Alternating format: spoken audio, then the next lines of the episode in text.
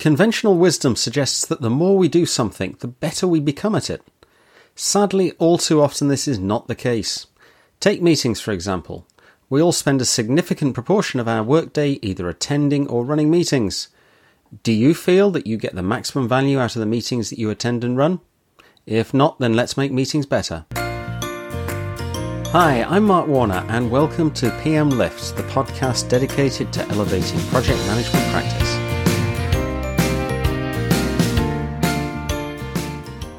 Each episode of the PM Lift podcast provides a brief, focused summary on a key topic that affects our performance as effective project managers. In this episode of PM Lift, we're going to be looking at how to make meetings work well. Meetings can be valuable and the best way to communicate, but they are expensive.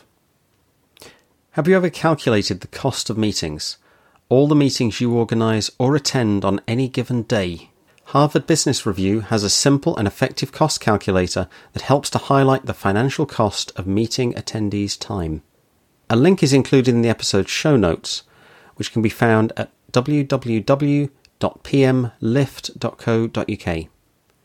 I'd encourage you to take a look at this, as it can be quite an eye opening experience.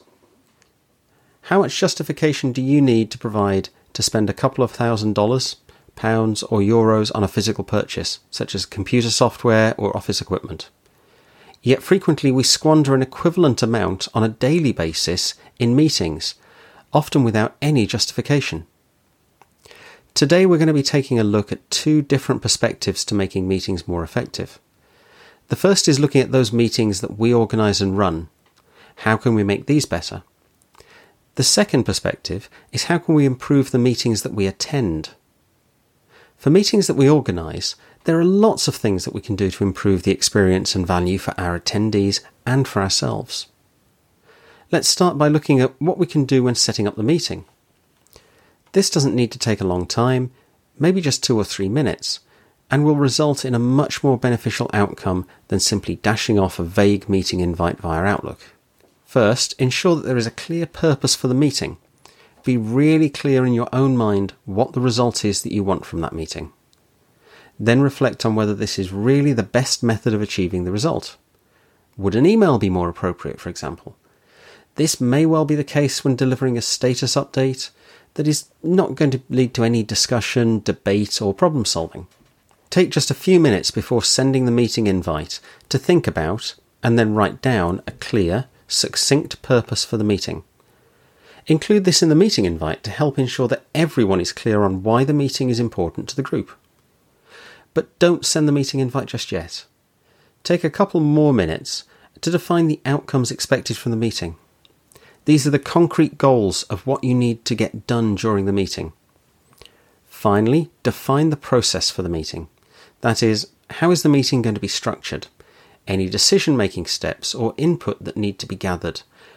And the logistics that attendees may need to be aware of. The duration and size of the attendee list will largely be driven by the purpose of the meeting. If the focus is on sharing information, then communication is mainly one way. These tell meetings ensure everyone receives the same information at the same time, for example, town halls. In this case, the more people the better. Just keep the duration to be as short as possible, no more than 60 to 90 minutes. Progress updates could include up to 15 people. Everyone comes to report on their bit of the work. The focus here is on getting straight down to business and being very factual and succinct. Focus on progress, charts, reports, etc. Aim for 30 to 60 minutes.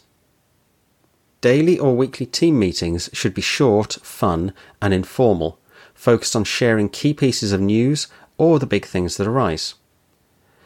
The duration will depend on the frequency of such meetings, ideally 15 minutes, but certainly less than an hour.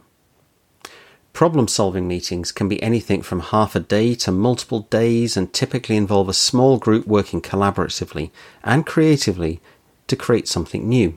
That could be an organizational strategy, a training program, or a technical product. So think about who really needs to be included in the meeting. Avoid inviting a cast of thousands to a call. Not only is the cost of people's time increased, but so too is the complexity of communication and the likelihood that attendees' attention may drift off onto other activities. Finally, send an agenda. Having thought through the purpose, the outcome, and the process of the meeting, use these as the basis for the agenda and ideally include it in the meeting invite, or at the very least, and depending on the amount of pre work that attendees need to undertake, send it a few days to a few weeks before the meeting is due to take place. Having a clear purpose, agenda, and outcome for a meeting helps attendees to understand the expectations, the work they may need to do to prepare, and even whether their attendance is really required. Whilst this may make you concerned that your attendees will all decline, it gives you a number of important benefits. It's better to have people decline than to be on the call or in the meeting room whilst they work on something else. If it gets really bad and you've had a lot of people declining, then investigate why. Seek input from the attendees on improving the agenda or suggesting better timing for the meeting. When running the meeting, be sure to respect other people's time by starting and finishing on time. And don't backtrack over topics already discussed just for the benefit of latecomers. Aim to finish a few minutes early to allow attendees to get to their next meeting. They will appreciate it, and the organiser of their next meeting will appreciate it. Afterwards, be sure to share a summary of the discussion and, most importantly, have clear next steps and actions you and others need to take and by when. Ensure that every follow up has a what, who, and when, and communicate this clearly, and then ensure that you follow up on these actions after the meeting. Remember, the value of the meeting comes from what we do as a result of the meeting and not simply the act of having the meeting. When dealing with virtual attendees, there are additional things to consider. Staying engaged in a video conference is much more difficult than in a traditional meeting because there are more distractions right there in front of us. It's not just about self discipline. Our brains will happily hijack all of our best efforts when we get bored. So it's important we do everything we can to preempt this. So we can close applications, don't just minimize them, so that you can focus on the content being shared on the virtual meeting, whether that's a PowerPoint slide or a video of the current speaker. Shutting down applications also helps to reduce the amount of network bandwidth your computer will be trying to use during the meeting. And this is especially helpful for those on slower connections and especially when using video. Turn off notifications that might pop up from Skype, Outlook, or other installed applications.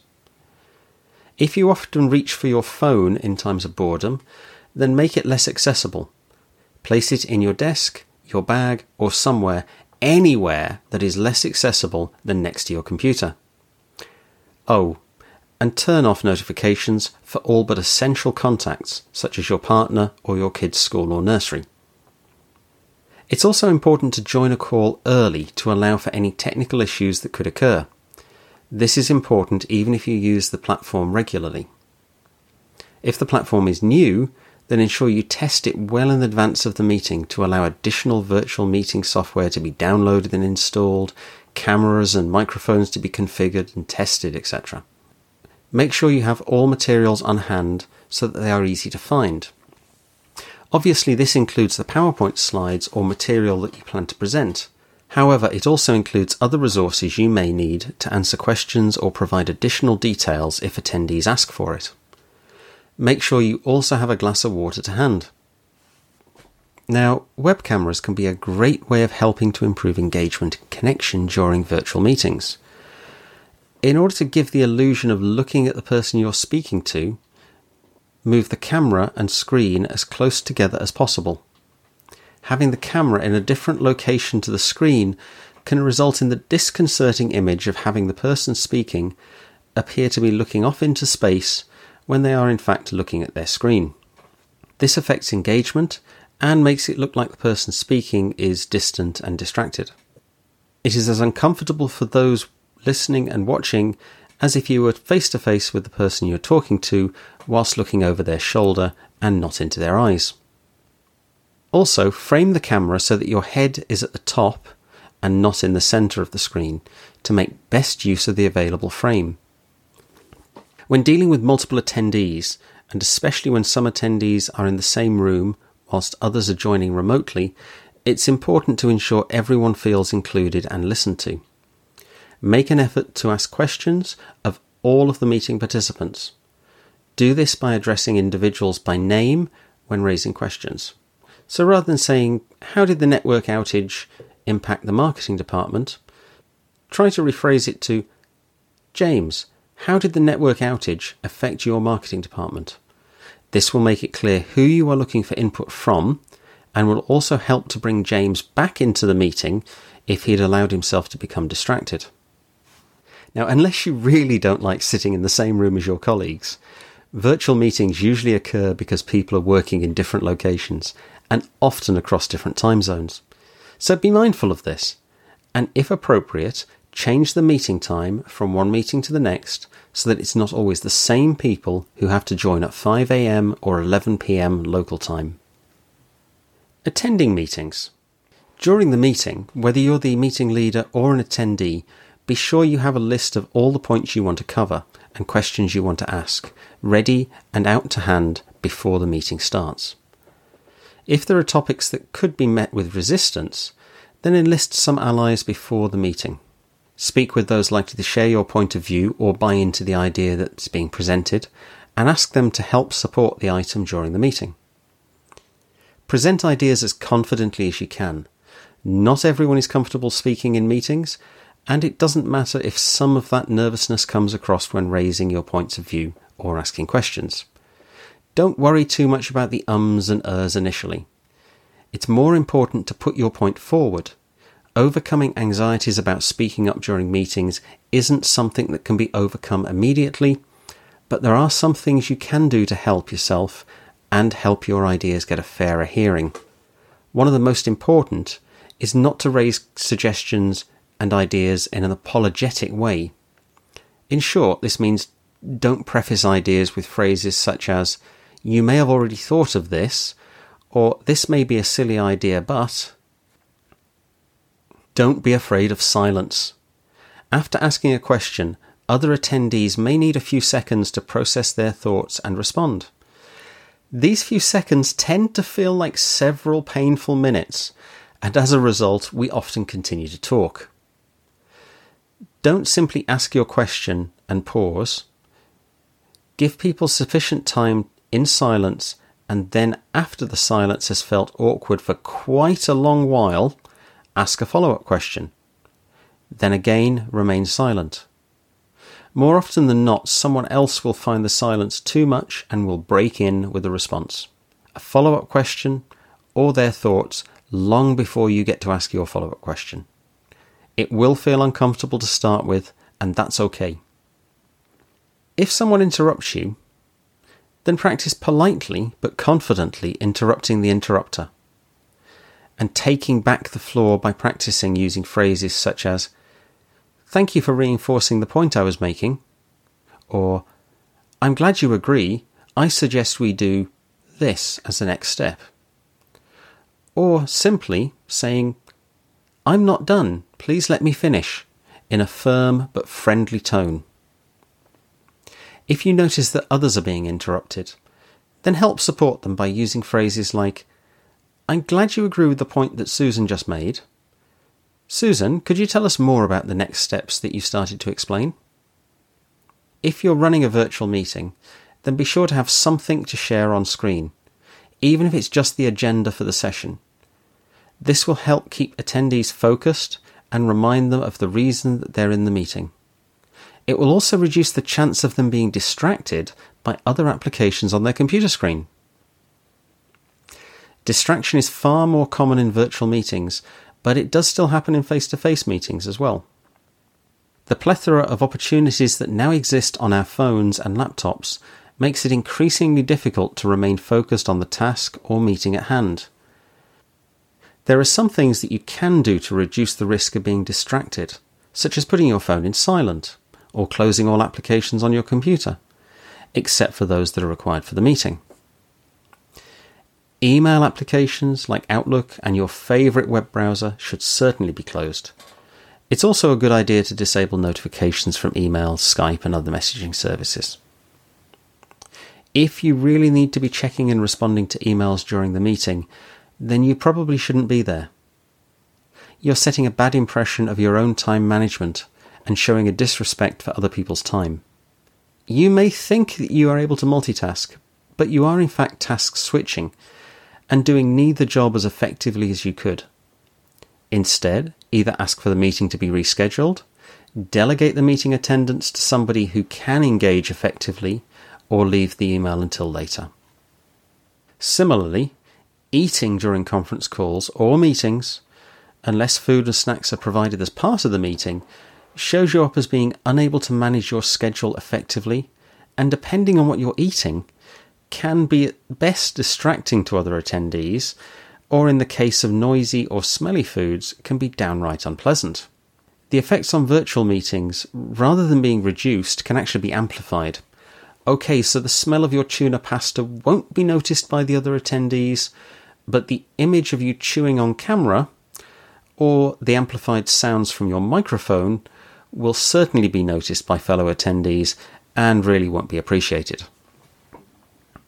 If you're finding it that hard to fit everything into your workday, then I'd recommend Cal Newport's excellent book, Deep Work, which has guidance on how to protect your own time so that you can show up engaged. For example, only accepting meeting invites that you need to and where you will either contribute or gain something of value. Suggesting alternative times for meetings and blocking time in your calendar to ensure that you have time to do work outside of meetings. In short, don't be afraid to decline a meeting invite or ask for it to be rescheduled. Here are some tips that you might want to consider next time you're organising a meeting. 1. Stop and think. Do we really need a meeting? 2. Only invite those that really need to contribute. 3. Tell everyone what is expected from them before and during the meeting. Share an agenda ahead of time. 4. Prepare, share any pre reads at least 24 hours before the meeting. 5. Start and finish on time. 6. Ensure active engagement and not one way communication. 7. Always have something on screen to show your audience, especially if it's a virtual meeting. 8. Protect your own time. In summary, meetings can be really valuable and are one of the best ways to communicate. However, they are also expensive, so learning to contribute to and run meetings effectively is an extremely valuable skill. Ensure meetings are only held where appropriate. Select the best form of communication based on the purpose and desired outcome. Only invite people to meetings that truly need to be there. This helps ensure that you don't waste other people's time and having a smaller, more focused group can often lead to a better and more productive meeting. Give attendees clear instructions prior to the meeting about its purpose, agenda, and required outcomes, and any pre work that they may need to do before attending. During the meeting, keep everyone focused. We won't automatically get all meeting attendees in our organisation to change their meeting behaviour, However, what we can do is model the behaviors we want to see, and over time, they will follow and introduce their own improved behaviors that we too may benefit from. I'm Mark Warner, and you've been listening to PM Lift, the podcast dedicated to elevating project management practice. Please join me for the next episode of PM Lift, where we will look at PMOs, what they are, how to set one up, and the benefits that they can bring an organisation and project managers. As always, you can find show notes, useful resources, or suggest topics for future episodes at www.pmlift.co.uk.